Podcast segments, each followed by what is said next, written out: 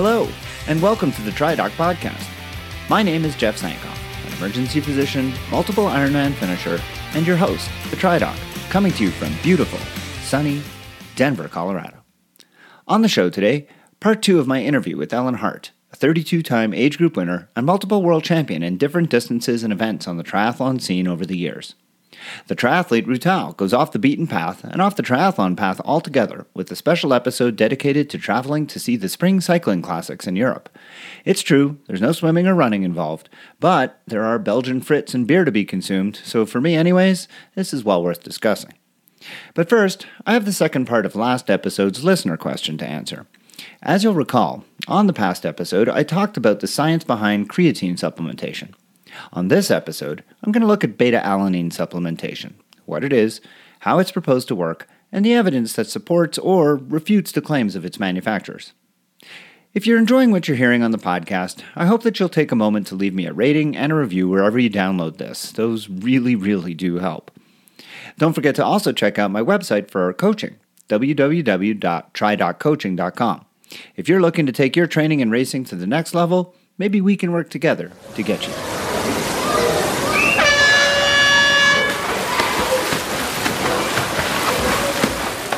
On the last episode of the TriDoc podcast, I answered the first part of a listener question related to a specific type of supplement and its potential effects on performance.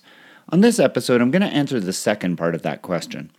The listener, Michael, had asked specifically about two of the most commonly used supplements by athletes in many sports creatine and beta alanine.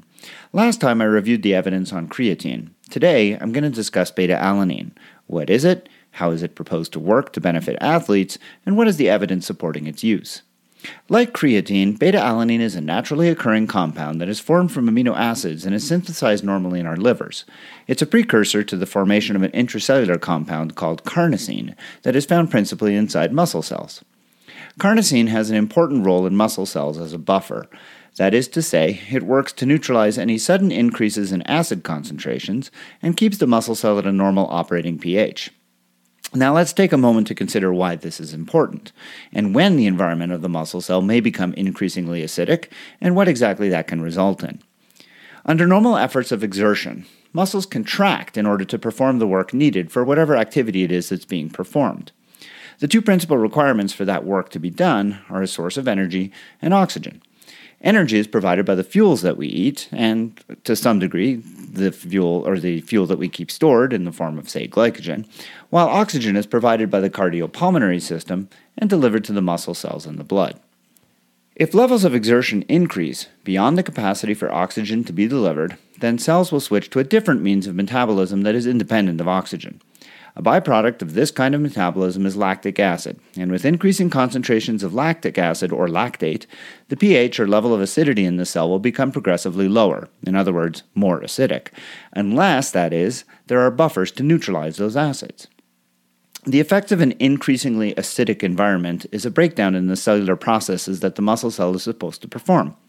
Indeed, it is well known that as acidity increases, muscle cells become less able to perform their functions, and this manifests as fatigue. So, acidity is essentially a major cause of muscle fatigue and failure.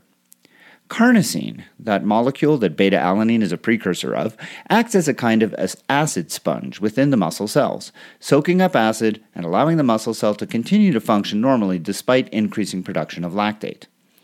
The theory behind beta alanine supplementation, then, is that by loading up on this precursor, you can force the body to use it to build more carnosine in the cells and have a higher concentration of buffer, allowing for a higher tolerance of lactic acid. Or at least that's the theory. Before parsing the evidence that tests the different elements of that theory, a brief word about why it is that you can't simply supplement with carnosine itself. It turns out that our blood contains an enzyme that destroys carnosine on contact but that this enzyme does not live within our muscle cells.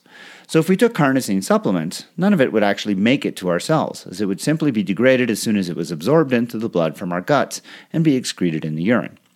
Beta alanine, on the other hand, faces no such similar fate, and instead is taken up by the cells and converted to carnosine. So let's take a look at the evidence. First and foremost, there's no question that supplementing with beta alanine increases cellular carnosine. This has been shown consistently, although the relative amount of the increase, the time that it takes to reach its peak, and the amount of beta alanine required to accomplish this does vary from study to study. Still, it's very clear that supplementation with beta alanine does accomplish the goal of increasing muscle cell concentrations of carnosine. Second, this increase in carnosine has been shown to have an impact on mitigating acidity in the cell under certain conditions. Specifically, those conditions are high intensity exercise over a pretty defined time interval. And I'll have more to say on this in a few moments. Third, and lastly, beta alanine definitely improves exercise performance, but we're going to need to consider a healthy side dish of caveats to go with that. Now, studies on exercise performance and beta alanine supplementation have, for the most part, been pretty consistent. Supplementation does work, but only for specific types of exercise and only for specific time durations. On top of that, it appears that certain types of study subjects benefit more than others. So let's tease all of that out to make it a little bit more understandable. First off, let's consider the types of exercise that beta alanine has been shown to improve performance in. Across the board, be it in swimming, cycling, running, resistance training, or anything else that's been studied, beta alanine supplementation only helps for the high intensity efforts that result in the production of lactate. Think 100 or 200 meter swim sprints or track cycling. Second, let's consider the time duration of activity that beta alanine has been shown to be helpful for. In very short duration activities, those lasting less than a minute, beta alanine has not been shown to be beneficial. Think, for example, things like powerlifting, where the exercise is very brief but very intense. Now, this makes sense because it takes more than a minute for lactate production to begin and to reach a point where cellular function is impacted. In short duration activities, even in those that are high intensity and potentially even anaerobic, they're simply too brief to get the cells very acidic where high levels of carnosine would make any difference. For activities of longer than 10 minutes, beta alanine has not been shown to be helpful either. In addition, activities that are done aerobically, that is to say at moderate intensities, also have not been shown to be benefited by beta alanine supplementation. Lastly, in a wide variety of studies on different types of activities, when beta alanine has been shown to confer a benefit, it does so to a larger degree in non athletes than in athletes. That is to say, studies that have used untrained individuals have shown larger benefits of beta alanine supplementation than have those that used well trained athletes. So basically, beta alanine's great if you're doing activities that are between 1 and 10 minutes long, and especially if you're using people that are not particularly well trained as athletes. Now, on the plus side, beta alanine is safe, and the effects of supplementation are fairly long lasting. The only known side effect is tingling or paresthesias, principally in the face and neck, related to the release of neurotransmitters that occurs when beta alanine is ingested. This effect can be mitigated by taking lower doses, but the supplementation protocols do call for pretty high doses that pretty reliably cause this side effect. All in all, beta alanine supplementation can be of benefit to athletes in specific sports not called triathlon, distance running, or cycling. While in no way harmful, beta alanine simply confers no benefits to athletes participating in sports that require aerobic efforts over prolonged periods of time. Now, there's been some theorizing that using beta alanine can allow for improved training at anaerobic or suprathreshold intervals, and that could then potentially result in improved overall aerobic benefits in the long term. But this has not been shown in any studies to date. Now, if you decide you want to try beta alanine, the protocol is as follows you need to take 6 grams daily, divided into four doses for four weeks. And you follow that by taking 4 grams daily, divided again in four doses. You can expect to have paresthesias, especially at the high dose for the first four weeks, but often those paresthesias will continue even in the four, four grams per day. And the effects of beta alanine supplementation are generally seen after the initial four week loading protocol. As always, I'll include all of the references to all of the literature that I used in developing this segment in the show notes on the website for the podcast www.tridocpodcast.podbean.com do you have a question for me to consider for answering on the show? Well, please send it to me at tri underscore doc at icloud.com.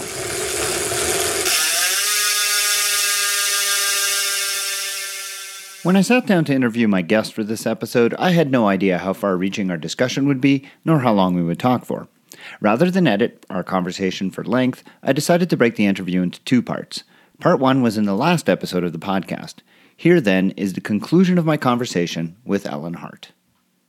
I want to talk a little bit about your career and a, a little bit about your advice for others. So, um, what if you could list like three highlights? I mean, your career is just amazing, but uh, can you think of three things that really stand out for you? Three of the of your wins or three of your races that really stand out as highlights? Yeah, I can. Um, and they're not so much. They're, they're not even all wins.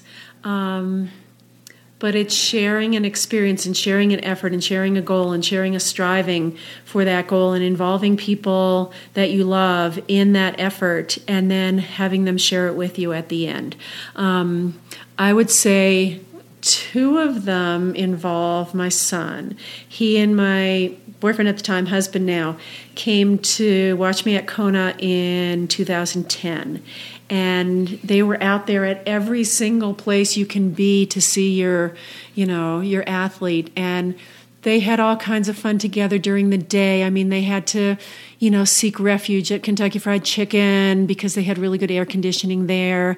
But then they were back out there waiting for me and that was the first time that i won at kona. And i saw them as i'm coming down ali'i drive and i saw them and i got a high five from both of them. And it was just um, you know, a really special, exhilaratingly fun mm-hmm. um, experience.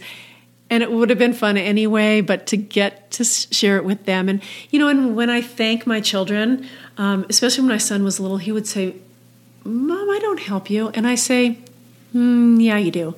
Every time I go out for a workout, when you say, have a good ride, mom, or have a good run, mom, or see you later, mom, with a smile on your face, instead of you know, giving me attitude like, why aren't I, you know, doing something with him, or why aren't I cooking like a really nice dinner for him, or why aren't I, you know, just even around more. That's part of it. That's helping me. That's being part of the team. And um, the second one was, or a, another one was um, this past year at Kona when I knew it was going to be my last full Ironman and I had been injured. I hadn't been able to run since March. And I did everything that I could to get my foot healed, and it just wouldn't heal. And so I had the spot, and I wanted to finish what I had started, and I wanted that chapter to be over. Um, and so I said, Yeah, I'm going to go. I'm going to go with my team. It was Team Timex last year, and a lot of really good friends on that team. It was the 40th year of the Ironman, and one of my teammates was one of the original participants. Um, there were all kinds of reasons to want to go, and my daughter and her partner had been with me the year before, and I asked them and my husband if they would be part i said you don't have to because it's not going to be a it's not going to be a, a, glory day. It's really not. Um, and um, but you're the people that i would like to finish this up with. And um, they were there. Boy, were they there. And it really didn't go all the the, the, uh, uh, what I wanted to do was to enjoy the bike and the run, and then I thought I probably wouldn't be able to do the the uh, enjoy the the swim and the bike, and I probably wouldn't be able to do the run, and and so there were a couple of different plans, and I said I might start out, I might just shuffle along down Ali'i Drive, and then finish up, and we can watch the end together, or you know there are various possible outcomes um, none of which was going to be a podium finish or, you know, Ellen bathed in glory at the end of the race. And they were okay with that. And so in T2, I put on my shoes, took some ibuprofen. I know, Doc, that's probably not a great idea, but I shuffled along. And then I got that loop on Lee Drive done. And then I just said, I want to keep going. I just want to see what happens. Knowing that probably nothing good was going to happen, but thinking, well, why not? And I got to about 16 miles, and then I just, like, I just couldn't run anymore. I hadn't prepared for it. As a 60 year old, I mean, maybe as a 30 year old, you can just step out there and run a marathon, but I couldn't. And so, literally, I had to walk the last 10 miles. And as it turns out, that takes a really, really long time. Like it takes a whole lot longer than running. There is no shame in that. I know plenty of people who've done that before. But it was just, it was wretched. It was really miserable. And so coming back in, and God knows there are all these people when you're coming back in and you want to at least look like an athlete, but I'm walking and I see Nell and her fiance Danielle, and I said, apparently they reported this to me later. They said, you asked me, Are you going to be there at the end? And we said, Yeah, of course. And then I said, I don't know if I can make it. And as you know, it's only just that last loop on Ali'i Drive, but they said I was kind of weaving and I wasn't really, you know, lucid. And so I come around the bend and there's Ali'i Drive and I start thinking about this song. it just came into my head, but it's that Florence and the Machine song about run fast for your mother, run fast for your father, your, your sisters and brothers, your children. And I just thought about all these like amazing places that my running had taken me. And i just burst out crying. I mean i just burst out crying. Then that's not really what you want to do when there are like 30 photographers in that last stretch. And i'm just sobbing you know kind of like dragging myself down the street. And then i know that nell and danielle and rob are going to be someplace. And so and all this is documented on on on photographs. And i'm looking and i'm looking and then i see them and i go over there and still the tears are coming down. And and there's a picture of me giving my daughter a hug. And it's like that was worth more to me than the top step of a podium. I mean, that she was there and I got to see her and she got to be part of that. And then I, you know, shuffled the rest of the way to the finish line and then it was over. Yeah. Um, but and I know that was a lot of details. You can cut all that out. um, I don't think I will. That was great. but, but, it was just a different kind of thing because I, I'm used to winning. I like winning. Um, you know, a lot of my identity is probably, for good or for bad, in being successful. And that was, you know, kind of abject misery and failure and crying. I mean, a 60 year old like crying. And, and, and, but it was also really beautiful and full of love. And I wouldn't have traded it for the world. I want to finish with um, any advice you might have for women, for people as they get older, as you've continued to have just tremendous success, what advice do you have for people to stay in the sport and to, you know, to continue to do well? Well, I haven't had much success in that kind of, you know, traditionally defined way in the last couple of years. But to continue doing what you love to do, I think you have to have a view of the long road you know, figuratively and literally, that you have a lot of time and you have a lot of, you know, there are a lot of chapters in your life. And, you know, during the time when my kids were little and I didn't have very much help with the kids, I hardly got out to run maybe once a week. And I thought I was done. And then there came another period where, um, I was just injured a lot, and I thought, I'm, I'm just done. This is too much. And then there was another chapter, and you just have to be alert to the gifts that are you know sort of moved in your direction. And and say yes yeah this is a good thing to do. Um, and and like now i mean it just sounds ludicrous but i'm taking up biathlon because i think that um, cross country skiing is going to be easier on my foot. And it's also like i've never i hadn't until i started training um, shot a gun in my life but it's like to me it's like a bowling ball and a bowling pin. It's like a sport. You hit that thing at the end of the 50 yard, you know. So there are lots of things to do out there and lots of things to try out there and to not get too impatient. I mean, I used to just want to get back from injury right away and I used to just, you know, want to jump the gun a little bit, but that being a little bit kinder to yourself and being a little bit I don't know, more patient with recovery because that's always i mean you know injuries and aches and pains are always going to be part of the part of the um, part of the matrix and so to just lighten up a little bit and to look for opportunities where you can still have fun Ellen Hart is a phenomenally successful triathlete. She's the former First Lady of Denver. She is uh, a new biathlete Uh, she is constantly surprising. She is always smiling, and I am very excited to have had her on the TriDoc podcast. Thank you so much for joining me, Ellen. It has It been an an absolute pleasure. Well, it's been an honor for me to talk to you. Thank you for having me.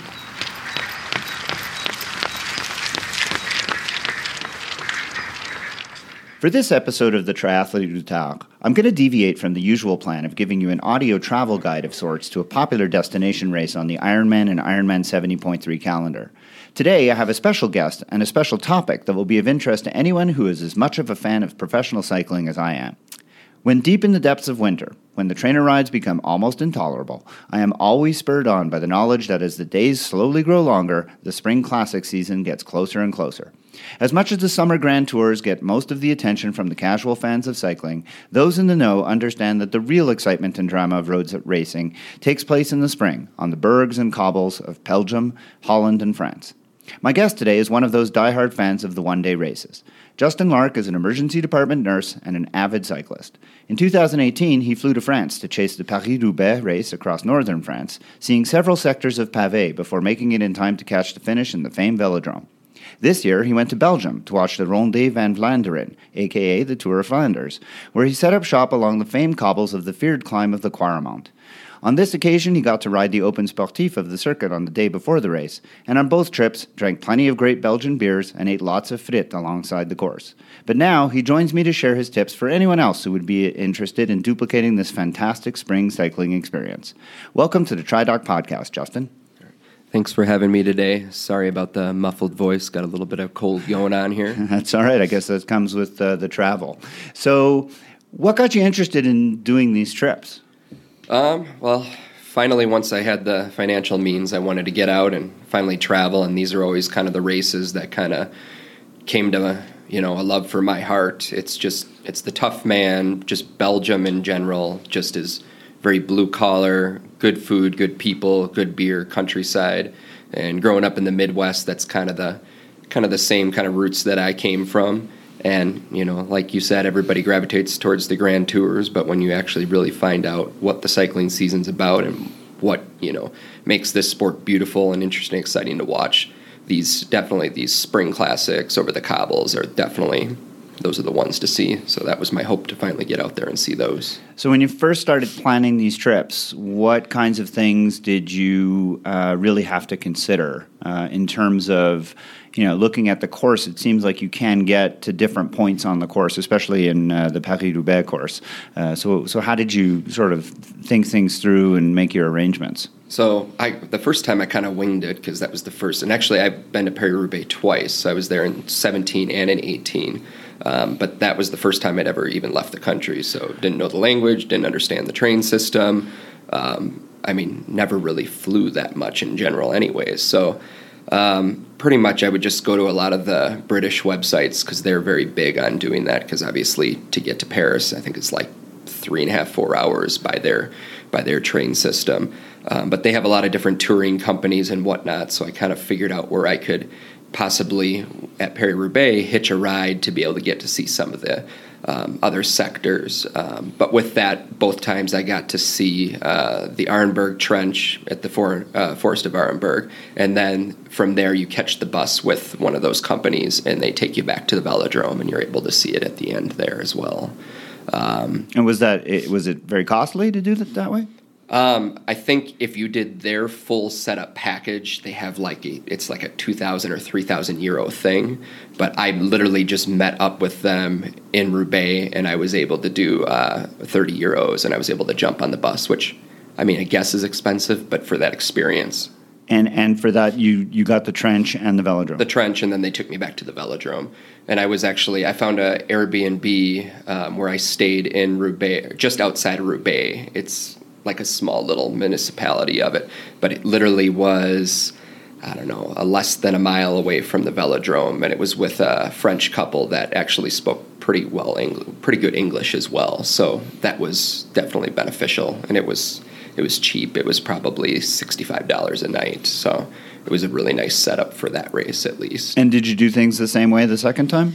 Yeah, I did the identical thing the second time, and the second time I was able to bring my wife with me, so she was able to finally see Paris and see France, and then that was actually her first bike race she ever saw. So And that was definitely interesting. So I, I, I mean, watching Paris Roubaix is, I I mean, one of my favorite days of the spring because it's just such a dramatic race, and I can't even fathom what it must be like to be there. What, what is it like? it's it is i mean still i would say that's probably my favorite of the two between that and the flanders tour of flanders.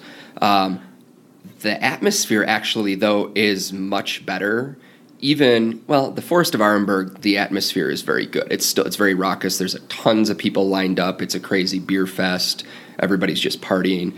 Um, but and do you know they're coming, or or is it just you, just hear the- them? You, could see the helicopters over front, Okay. and then there's always there's the lead vehicles that are probably, I don't know, probably with the with the police departments, probably like five five to eight minutes before the racers come. So you can you kind of know that it's coming, especially with the helicopter. The but usually they're following the peloton and not the lead group if there's that lead breakaway. So they kind of pop up on you a little bit more unexpected.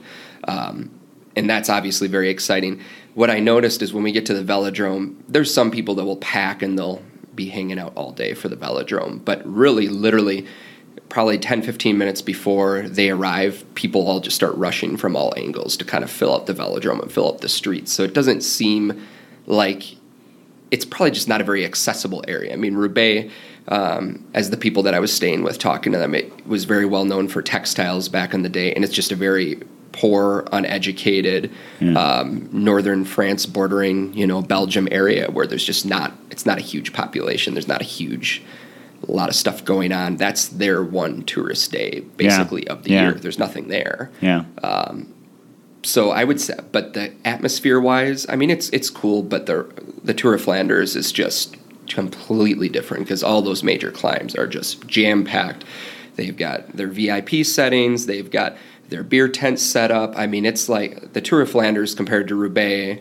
Tour of Flanders is like the Super Bowl. That's that's Belgium's Super Bowl, World Series. I mean, whatever, Yeah. whatever FIFA World, whatever you want to Yeah. call it. That's their big thing. I Yeah. mean, whether you're a cycling fan or not, I don't know how many cycling fans are even on the course. It's Yeah. like Greg Van Avermaet said himself. He's like, eh, there's probably 10% cycling fans, and everybody else is there to party and drink. So before we leave Roubaix, I just want to get a sense of what it's like to see those guys go by in the in the forest of Arenberg because it looks like when they play the I mean seeing it at top speed is just insane and then they they slow it down and I mean seeing seeing it in slow motion I, mean, I don't know how these guys do it at that speed Oh, it's it's intense. I mean, and you can see them leading up. I was probably almost midway through, and I believe I got to look back and see how long that is. But I think it's, a two mile stretch. yeah it's about two I think it's, it's about two miles. yeah I think it's 2300 meters Yeah. it's one of the longer stretches Yeah, so it's it's super long, but I mean those there is like three inch gaps in between each ones, um, front to back, side to side. I mean, if you are not going at a right speed, if you're trying to leisurely just kind of make your way over with those tires, you're going to get your tires stuck in a gap and you're going to go down. Um, and then these guys, they're so jam packed together. I mean, they're blasting, but if they they're just bouncing off. I mean, you can see them all shouldering off each other, and it's not getting space. It's they're literally bouncing back and back and forth, and it's.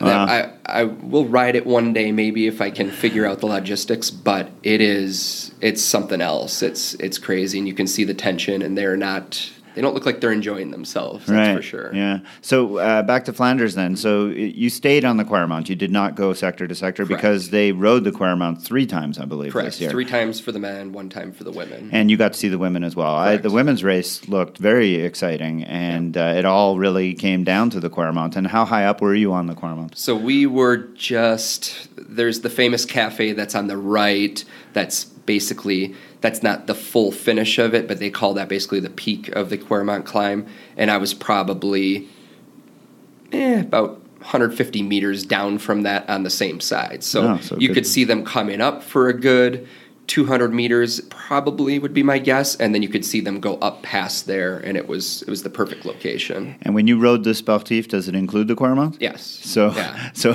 could you get a sense of, I mean, a how difficult it was to ride, and then b how much faster they were riding? Oh, oh, they. I mean, they were crushing that. That one, it.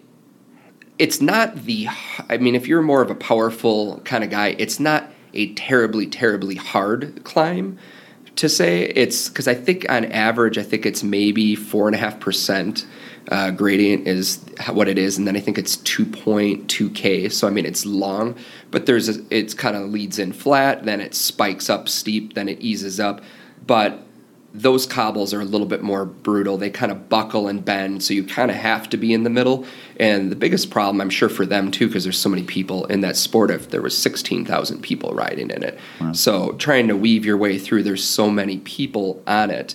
Um, I think what makes that so hard, especially for them, is they ride it three times, but in their race, that's the second final climb because after that they have the Paterberg. I right. think, and that was the experience riding that whole sport. Of, I mean, every time you get up something, I mean, they might be short, it might be you know a 500, 700 meter climb, or maybe a little less, and then you go right down you're like oh i'm recovering but literally a k and a half or 2k later you're doing the same thing again another one. So it's just up down up down sawtooth all day. So i think that fatigue over the entire day is what really really can make that pretty brutal. So back to logistics and just a question uh, uh, how hard was it to arrange getting a bike?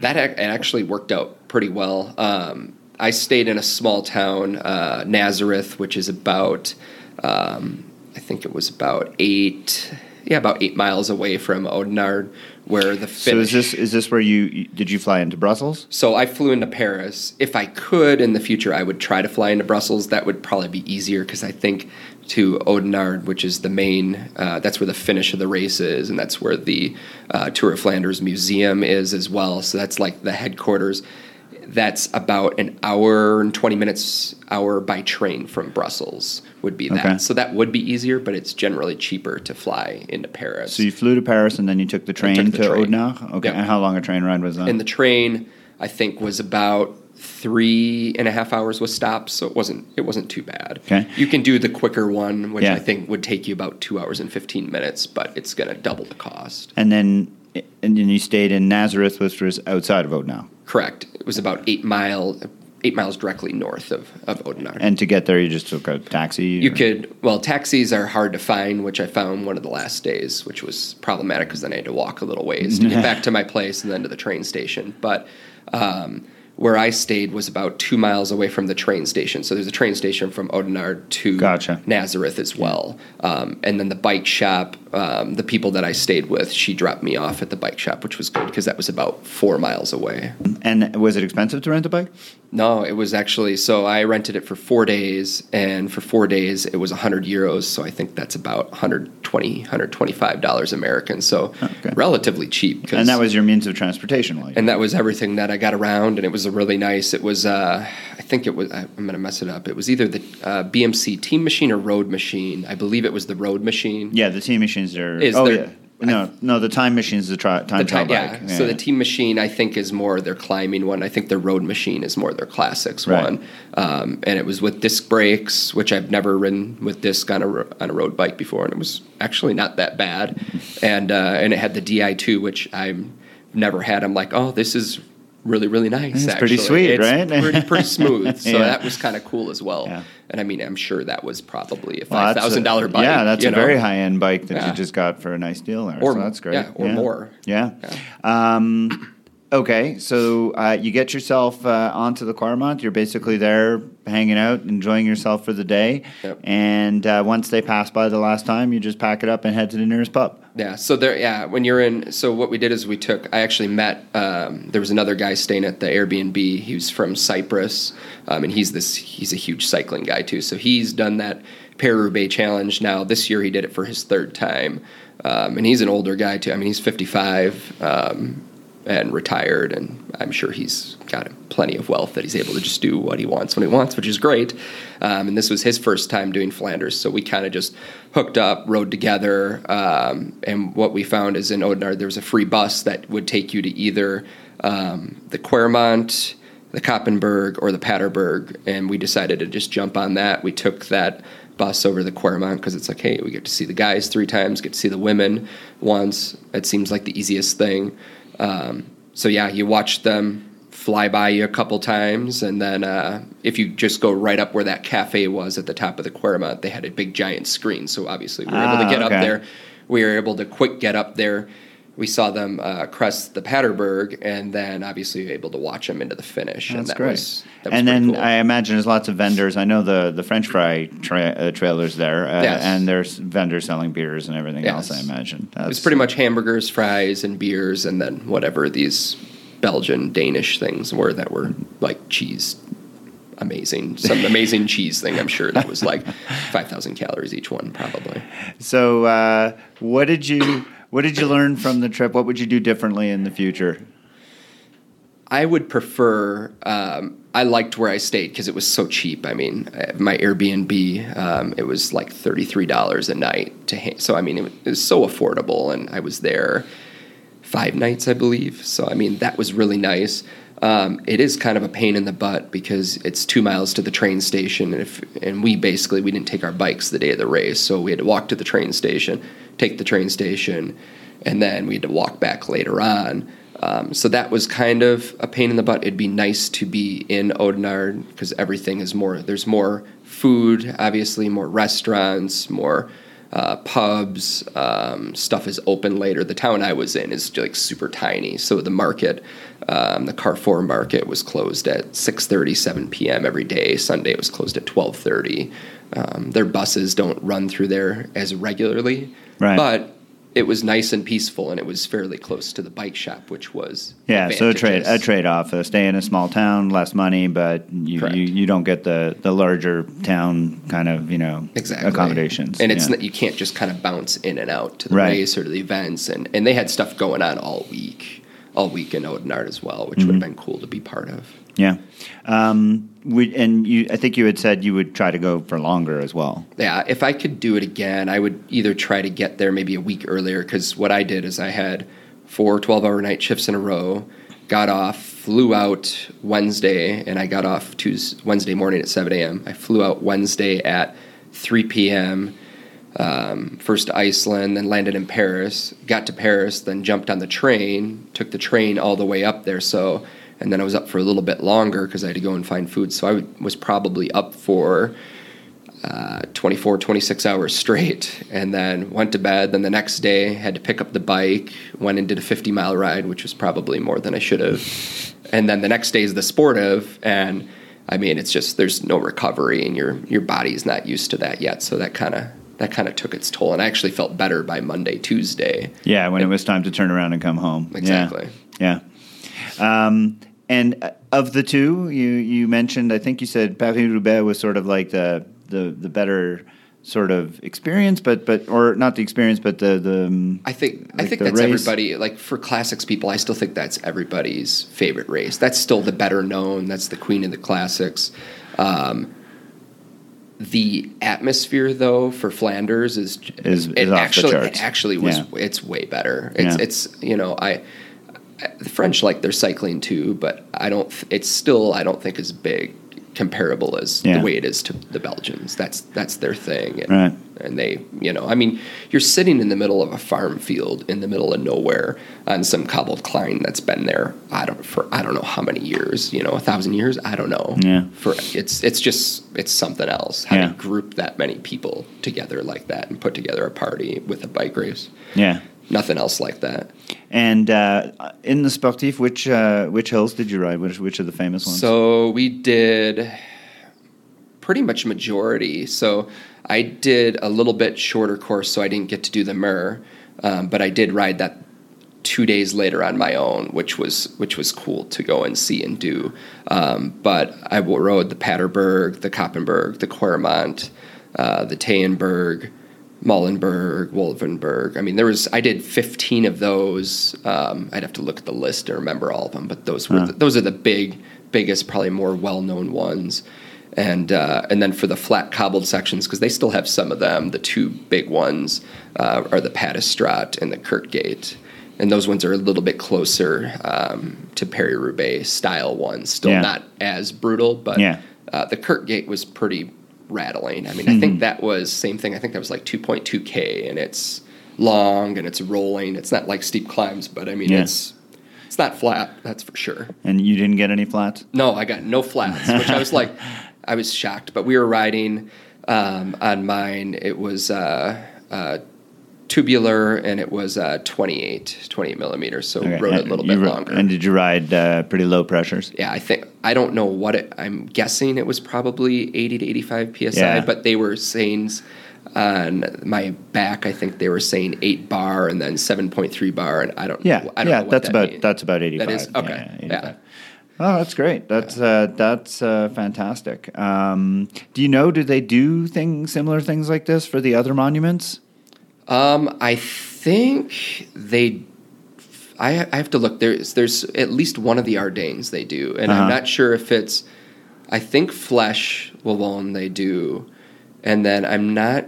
Sh- I think they do have a Liège one as well. Liège Yeah. Bastogne Liège. I think Yeah. they do as well, and that would be interesting to see. Yeah. Um, I don't know if I, you know, I like to climb, but I would prefer, you know, like four or five percent. Yeah. kind of, Yeah. just kind of steady all day long. That that choppiness, Yeah. is what makes it so hard, and that's why you know I I would do this Flanders one again, but that was one of the hardest bike things I've ever done. It's just there's no recovery time, and you, Yeah. I'm not in as good a shape this year. If I would have been in the shape that I was the previous two years, it might have been a lot better of an experience physically feeling at least because it's it's something else. Yeah. Well, of, of all the non-monument races, the two to me that really are just the most amazing finishes are the Strada Bianchi and the Flèche Wallonne because Oh, they yeah. both have those just ridiculous climbs right at the end, and uh, invariably they both usually have a breakaway.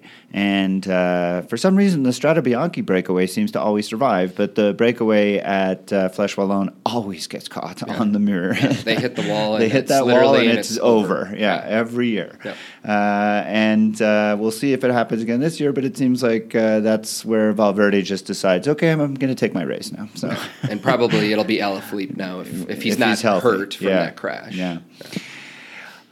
Well, uh, Justin, thanks so much for being here today and talking about uh, these very exciting one day races. It's a little break from uh, what we usually talk about on the Triathlete Routard, but it's uh, something that uh, I'm very envious of and I uh, hope to be able to do at some point in the future. I was talking to a friend cyclist yesterday and we were both saying, what a great idea, something we should definitely aspire to.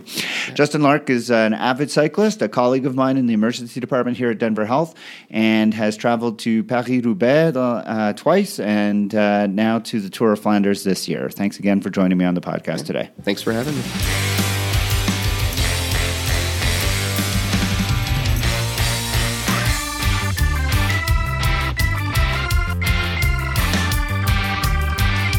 And that is it for another episode of the TriDoc podcast. I hope that you enjoyed listening to it as much as I enjoyed bringing it to you. Links to the medical references as well as to everything else discussed on the show can be found on the show notes at www.tridocpodcast.podbean.com. There you can also find an archive of previous shows.